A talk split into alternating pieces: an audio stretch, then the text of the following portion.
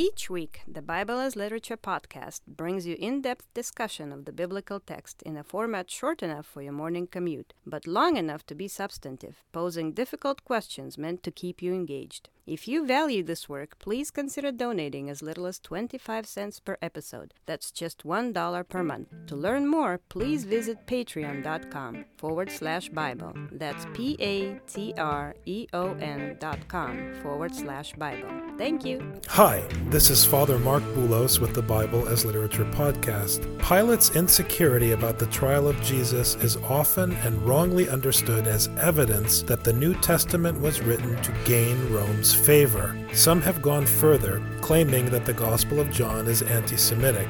This week, Richard and I tackle these questions during our discussion of John chapter 18. And once again, when John or any biblical text is read in light of the prophetic tradition, such claims betray a deep biblical illiteracy.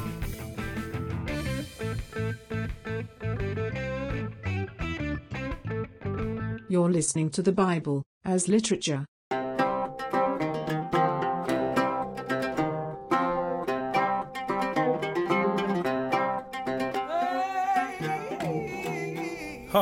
This is Father Marc Boulos. And this is Dr. Richard Benton. And you are listening to episode 64 of the Bible as Literature podcast. Father, this week, in light of Holy Week and Easter, we've been spending time talking about the Passion and the crucifixion.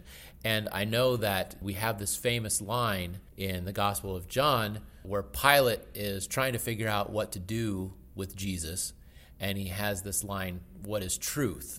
And I know that gives us kind of prickly feelings when he says that. It sounds so philosophical, it sounds so nebulous, it sounds so off the point considering there's a person's life at stake to be talking about philosophy and truth and stuff when he has to decide whether to kill somebody or not. So, can you tell us more about what you were thinking about this when we were reflecting on it?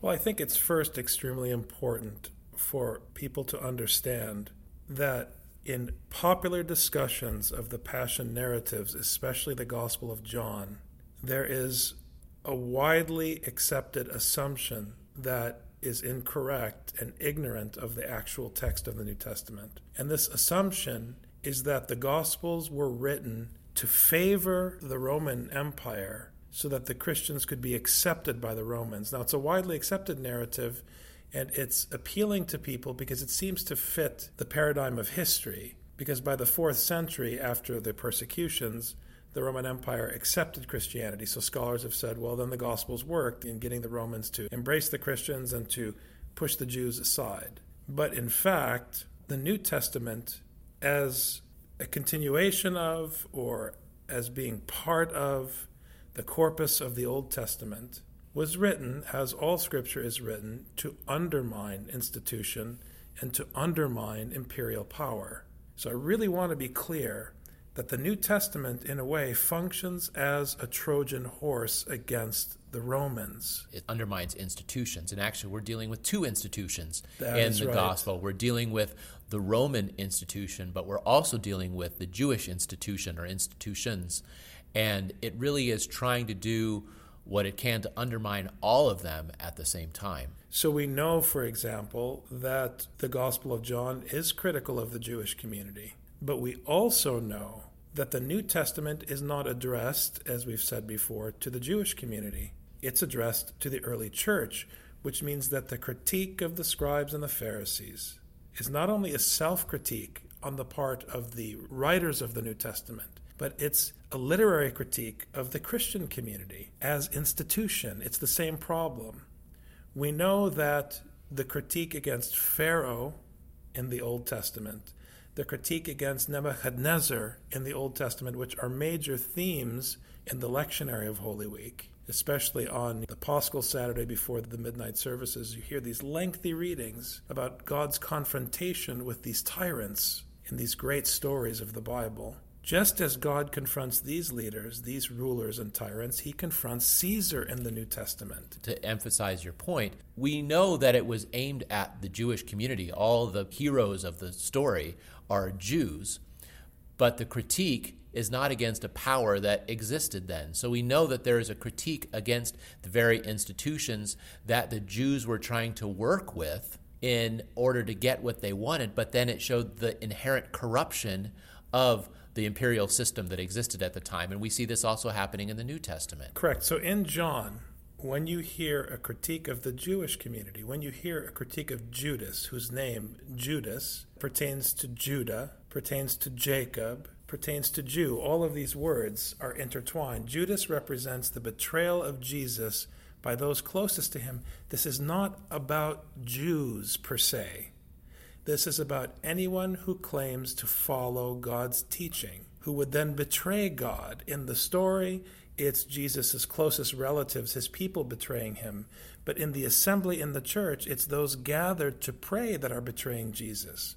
Because we know that we will go through all of the gospel readings and bear witness to his trial, the unjust judgment against him. We will bear witness to his crucifixion in hearing all of these passion narratives during the services. And then we will leave the church and we will act in such a way that betrays everything we bore witness to. So we are Judas. This is very important to understand. We also function as the Roman Empire, especially in our culture, our society, which is dominant and affluent. People would say that we're not an empire, we're a democracy or a commonwealth of democracies. However, you want to describe it, we are a dominant, controlling power that has tremendous affluence. So, as Americans, when we hear also not just the critique of the religious community, but the critique of the Roman Empire, we have to hear it as a critique of the psychology and the behavior of the dominant power on earth. This is so important for understanding this passage because a lot of times, like you said, people misunderstand this as being anti Semitic, as being anti Jewish. And we have historical precedent that shows that during the Middle Ages, Holy Week was a terrible time of persecution against Jews because people took this in a way that they understood that the enemy is the Jews as depicted in this story. And I think there's a line of interpretation that leads us in a horrible direction, which is why Pilate and what he says is so important. Because on the one hand, Pilate comes and says, Do you want him to be crucified? Could I crucify this other person instead? Who do you want me to release? And they say, Let him be crucified. And you say, See, the Jews are guilty. They said, Let him be crucified. And Pilate, you know, because he wanted to avoid a riot, and wanted to avoid persecuting the crowds, he just went along with the crowd and did what he had to do. Poor Pilate. He was just trying to do the best he could.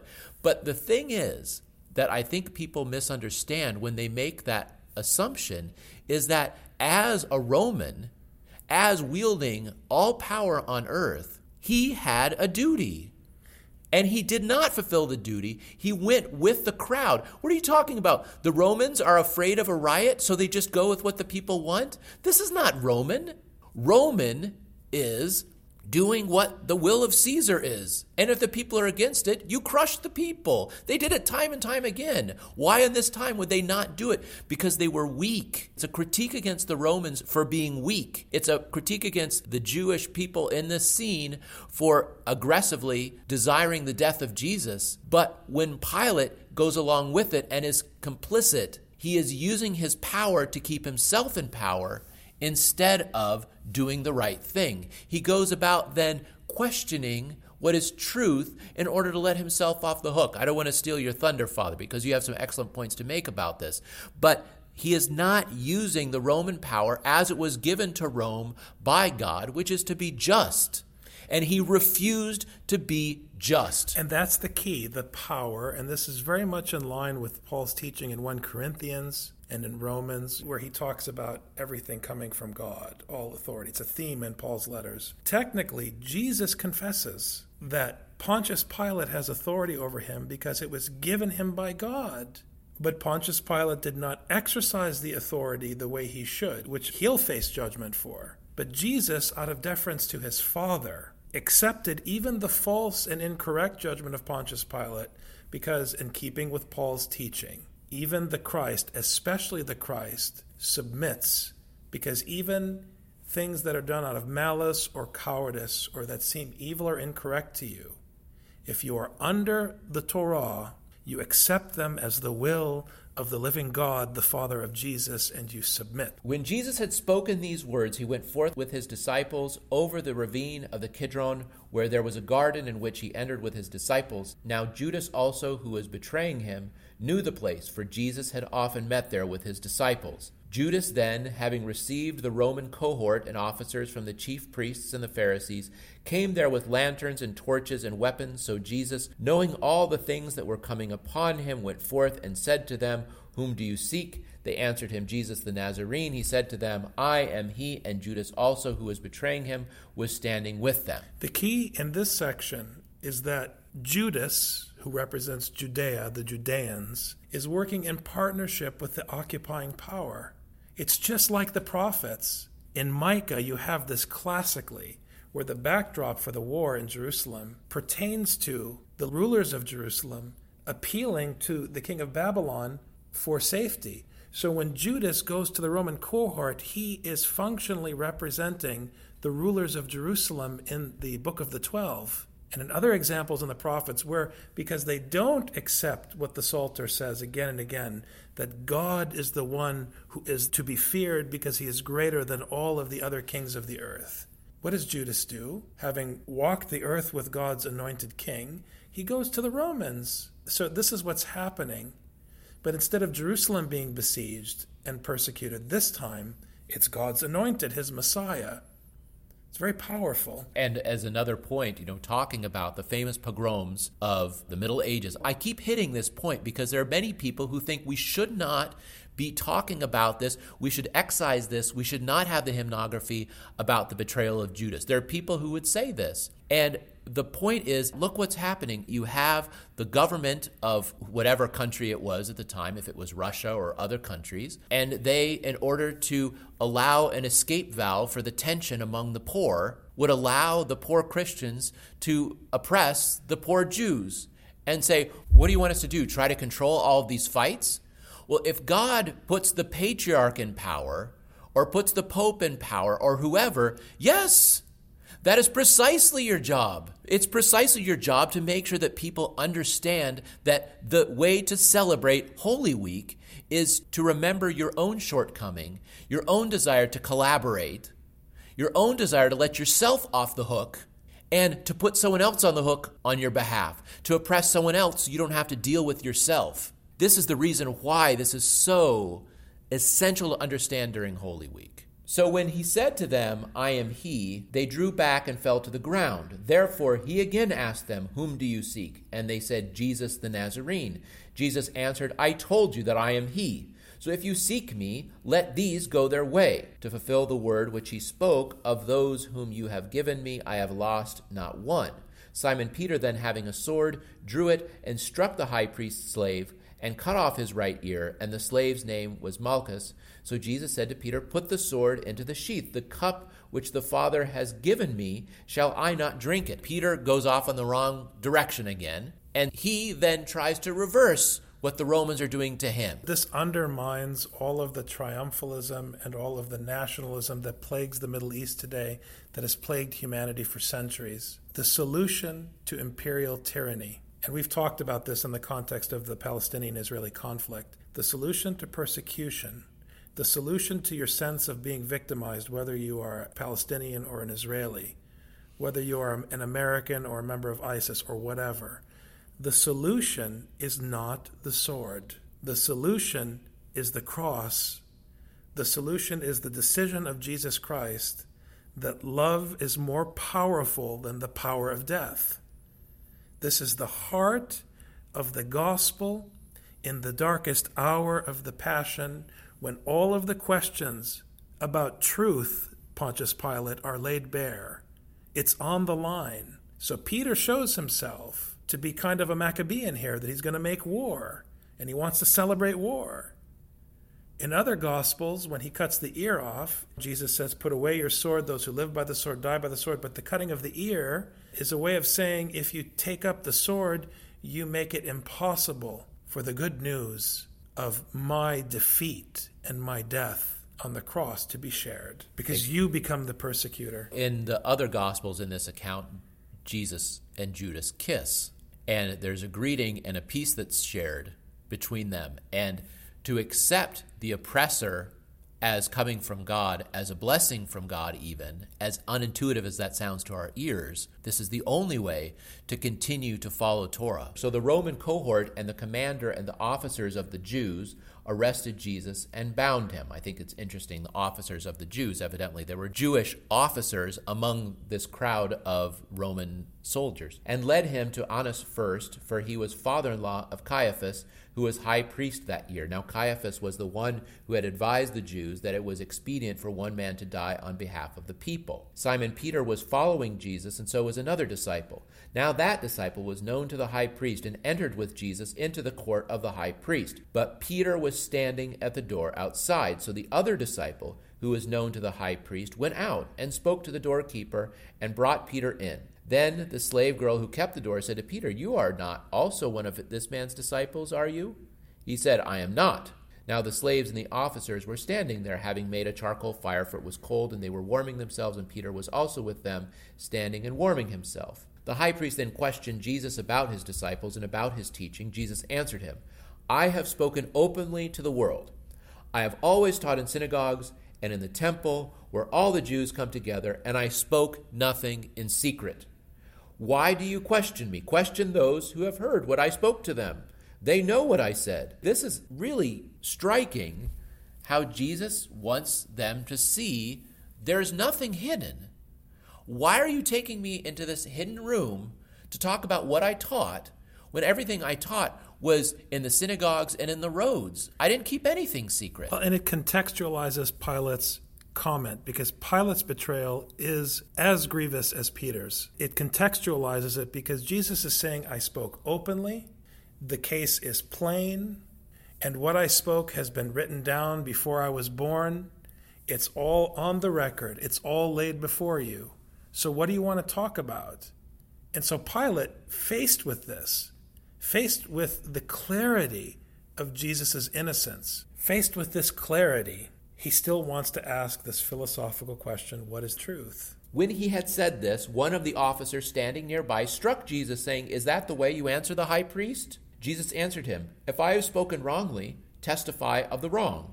But if rightly, why do you strike me? So he's questioning the very justice under which they're functioning. It's Rome and Jerusalem united in a war against God's king it is definitely, in this sense, a fulfillment of the Psalter. When God scoffs and says, I laugh because I set my Messiah in place on Mount Zion, and all of the nations are rising up against my anointed. And he laughs in the Psalter because he knows they're going to lose. This is that confrontation. Exactly. Now, Simon Peter was standing and warming himself, so they said to him, You are not also one of his disciples, are you? He denied it and said, I am not. One of the slaves of the high priest, being a relative of the one whose ear Peter cut off, said, Did I not see you in the garden with him? Peter then denied it again, and immediately a rooster crowed. Then they led Jesus from Caiaphas into the praetorium, and it was early, and they themselves did not enter into the praetorium, so that they would not be defiled. So, this, of course, is the irony that they just committed an act of injustice that Jesus called out, but they didn't want to go to the praetorium because they would hate to be defiled. It's hypocrisy. This is plain hypocrisy, and I want everyone to hear the hypocrisy because it's hypocrisy, hypocrisy, hypocrisy. People think, oh, the Jews are hypocrites, or Peter is a hypocrite, or Pilate is a hypocrite. No, all of them are hypocrites the entire time. People will single out one or the other, but it's all of them. Everyone is a hypocrite except Jesus, who says, look, I taught everything I'm going to teach. Jesus is the only one, he is the only Jew in the entire story who does not submit to Roman power. It's very difficult for people to wrap their minds around this. He submits to his father's instruction, which is to bow down before everyone. But in bowing down before the Romans and before his own people, he is not acknowledging their power. He is totally free from Roman occupation and totally free from the machinations of the religious institution. Jesus might be persecuted, he might be put under the judgment of the human court, but he is completely liberated because he is obedient only to the Torah. The only reason why the high priest has soldiers and officers is because the Romans let him. Therefore, Pilate went out to them and said, What accusation do you bring against this man? They answered and said to him, If this man were not an evildoer, we would not have delivered him to you. They accuse Jesus of being insolent to the high priest, but then when they speak to Pilate, they say, Well, we wouldn't have brought him to you if there weren't a problem. Just trust us. They're telling Rome, just trust us. We know he's bad. So Pilate says, okay, take him yourselves and judge him according to your law. If you know he did something bad, then judge him. Pilate's a typical politician trying to weasel out of his duty. The Jews said to him, We are not permitted to put anyone to death. So they're not willing to put their money where their mouth is. So they're being just as weaselly. To fulfill the word of Jesus which he spoke, signifying by what kind of death he was about to die. Therefore, Pilate entered again into the praetorium and summoned Jesus and said to him, are you the king of the Jews? Now, this is a way of getting evidence against him because if he does say he's king of the Jews, then he can put them against his own people and then let them fight it out. It's also anti scriptural. People don't understand this because the Bible is saying that the anointed of the Father is the Messiah and the king of all nations. So the nations are saying, no, no, he's just your king. We don't want the Torah. And the Jews are saying, no, no, he's not our king. We don't want the Torah. So, in affirming that he's king of the Jews and in denying that he's king of the Jews, in both cases, you're denying the Bible. And Jesus answered, Are you saying this on your own initiative, or did others tell you about me? Trying to figure out where Pilate is coming from on this. Pilate answered, I'm not a Jew, am I? Your own nation and the chief priests delivered you to me. What have you done? So he's saying, Well, you know they wouldn't have brought you if you hadn't done something. So he's even going along with the insolent words that Caiaphas's people had against him. Jesus answered, My kingdom is not of this world. If my kingdom were of this world, then my servants would be fighting, so that I would not be handed over to the Jews. As it is, my kingdom is not of this realm. Therefore Pilate said to him, So you are a king. Jesus answered, You say correctly that I am a king. For this I have been born, and for this I have come into the world to testify to the truth. Everyone who is of the truth hears my voice. Pilate said to him, Uh, what is truth? I'll tell you the truth, Pilate. You have a man here who has never done anything in secret, has never lifted his hand in violence against anyone, has never physically threatened you or any Roman citizen, not even verbally. I mean, the content of the teaching undermines Roman tyranny, but it undermines it with love. And even when his disciple struck out with violence, he told him to cut it out and you know his testimony is on the record, and you're so concerned about it, you want to wash your hands of the whole thing and let other people be responsible for this innocent man's death. But the truth is, you're a coward. And so you'd rather flounder in some kind of philosophical quest to prove that nothing really is true. And the relativists and the fundamentalists are both wrong on this question. Because the fundamentalists want to say there is a certainty in philosophical truth, and the relativists want to say that there is not certainty in philosophical truth. And Scripture is saying, forget philosophy. There is no philosophical truth. The truth is your neighbor. Period. Jesus right now is neighbor to Pontius Pilate. Pontius Pilate sees that Jesus is going to be mistreated. His duty is to use his power to take care of him. I mean, the fact that Jesus is innocent is what gives so much weight and force in the narrative to the hypocrisy of Pilate. But even if Jesus were guilty, Pilate has a responsibility to care for him. He has a responsibility to shepherd the crowds, to calm them down. No one deserves to die at the hands of a mob. And Pilate, with all his fancy Hellenistic education, can't figure that out. Pilate continually acts as a coward. So why would we think that all of a sudden he hits on wisdom here in the middle and then goes back to cowardliness? He is being a coward when he asks the question, What is truth? Like you said, it's your neighbor. It's using your power as king, power that was given from God to take care of those whom the mob would kill. This passage is pure prophetic Paulism. That's my way of describing John 18. It's prophetic Paulism. You hit Jerusalem, you hit Rome, and then the final nail in the coffin is to hit the Greeks. You hit Alexander the Great and the promulgation of Hellenism and the promulgation of tyranny in late antiquity. And you say, look, not only are the Jews and the Romans betraying me, but take your philosophy and shove it. Because all your philosophy does is obscure what really counts, which is your neighbor's hunger, your neighbor's suffering, your neighbor's abuse, your neighbor's needs. And when he had said this, he went out again to the Jews and said to them, I find no guilt in him. So, there th- he admits it. And so why does the story not end there? Well, let's see. But you have a custom that I release someone for you at the Passover. Do you wish then that I release for you the king of the Jews? So he's like, uh, You want me to let him off the hook, right? I can let him off the hook now, right? I can And do this- what you want? This is why people think that he's a nice guy, and this is why they try to claim Rome as being presented as the good character. But this section, the very last verses of chapter 18, are the nail in the coffin in Rome. I mean, why doesn't Pilate say, I'm not going to crucify him? You said you can't crucify him. I'm not going to do it. You'll have to figure it out yourselves. The guy is innocent. Whether or not he's your king or not, the point is he's innocent. I'm setting him free. That's what Pilate should have said. Yeah, but instead he does this. So he made, tried to make a compromise. So they cried out again, saying, Not this man, but Barabbas. Now, Barabbas was a robber. Now, of course, even Pilate says this is a custom that you guys have that I let someone off on the Passover. I'll do your custom. I mean, he is the Roman authority. He could say, uh, No, Barabbas is killed for being a robber. We have evidence. Jesus is innocent. I have no evidence. So therefore, I'm letting off Jesus and killing Barabbas. But instead, he tries to get the crowds to kind of go along with him, and they don't. He's like, darn, now I'm stuck. And so he gets stuck. But why is he stuck? He's stuck because of his own cowardliness. And so I think this is really important. And I like the word you use cowardice. This passage is all about cowardice and betrayal, but also, conversely, about courage. It's about the cowardice of human institutions and power structures Jerusalem, Rome. It's about the cowardice of friends closest to you who would deny their connection to you. It's about cowardice in the face of the power of death wielded by these great empires. It's about the cowardice of the actual rulers of the empire who feign strength. It's about all this cowardice and betrayal and human frailty masked to look like strength through its wielding of the power of death. It's about all of this confronted by the courage of Jesus Christ manifest in his weakness, manifest in his submission to tyranny. And it is the heart and soul of the biblical message about how we are set free from human power structures. Thanks very much, Dr. Benton. Thank you. Have a blessed Holy Week in Pascha. Thank you, you too, Father. Kali Anastas.